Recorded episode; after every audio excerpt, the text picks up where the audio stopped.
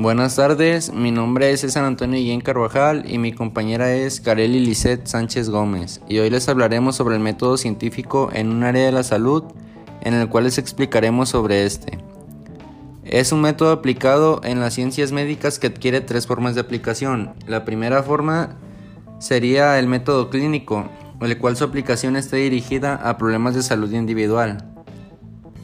La segunda forma de aplicación sería el método epidemiológico, el cual su aplicación se dirige a problemas de la salud de grupos humanos en un tiempo y espacio geográfico determinados. Y por último, el proceso de atención de enfermería, donde se posibilita a la enfermera a identificar y satisfacer a través de acciones independientes. Consta de tres etapas. La etapa de valoración, que consiste en la recogida de información procedente del paciente o familia por medio de diversos procedimientos con base a lo cual se establece un diagnóstico de enfermería.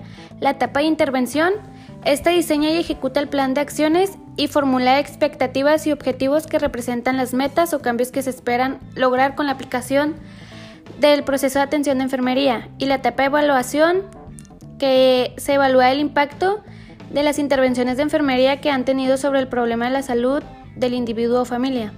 A la conclusión que llegamos es que es importante aplicar el método científico en las áreas de la salud, ya que gracias a este se enumeran algunos de los beneficios más destacables que pueden esperar de un clínico que hace una investigación. También es importante señalar que la necesidad de tener que centrarse en un problema de investigación concreto, el cual determina que se puede poner a punto una serie de técnicas y procedimientos que ayudan al proceso diagnóstico terapéutico del problema de investigación.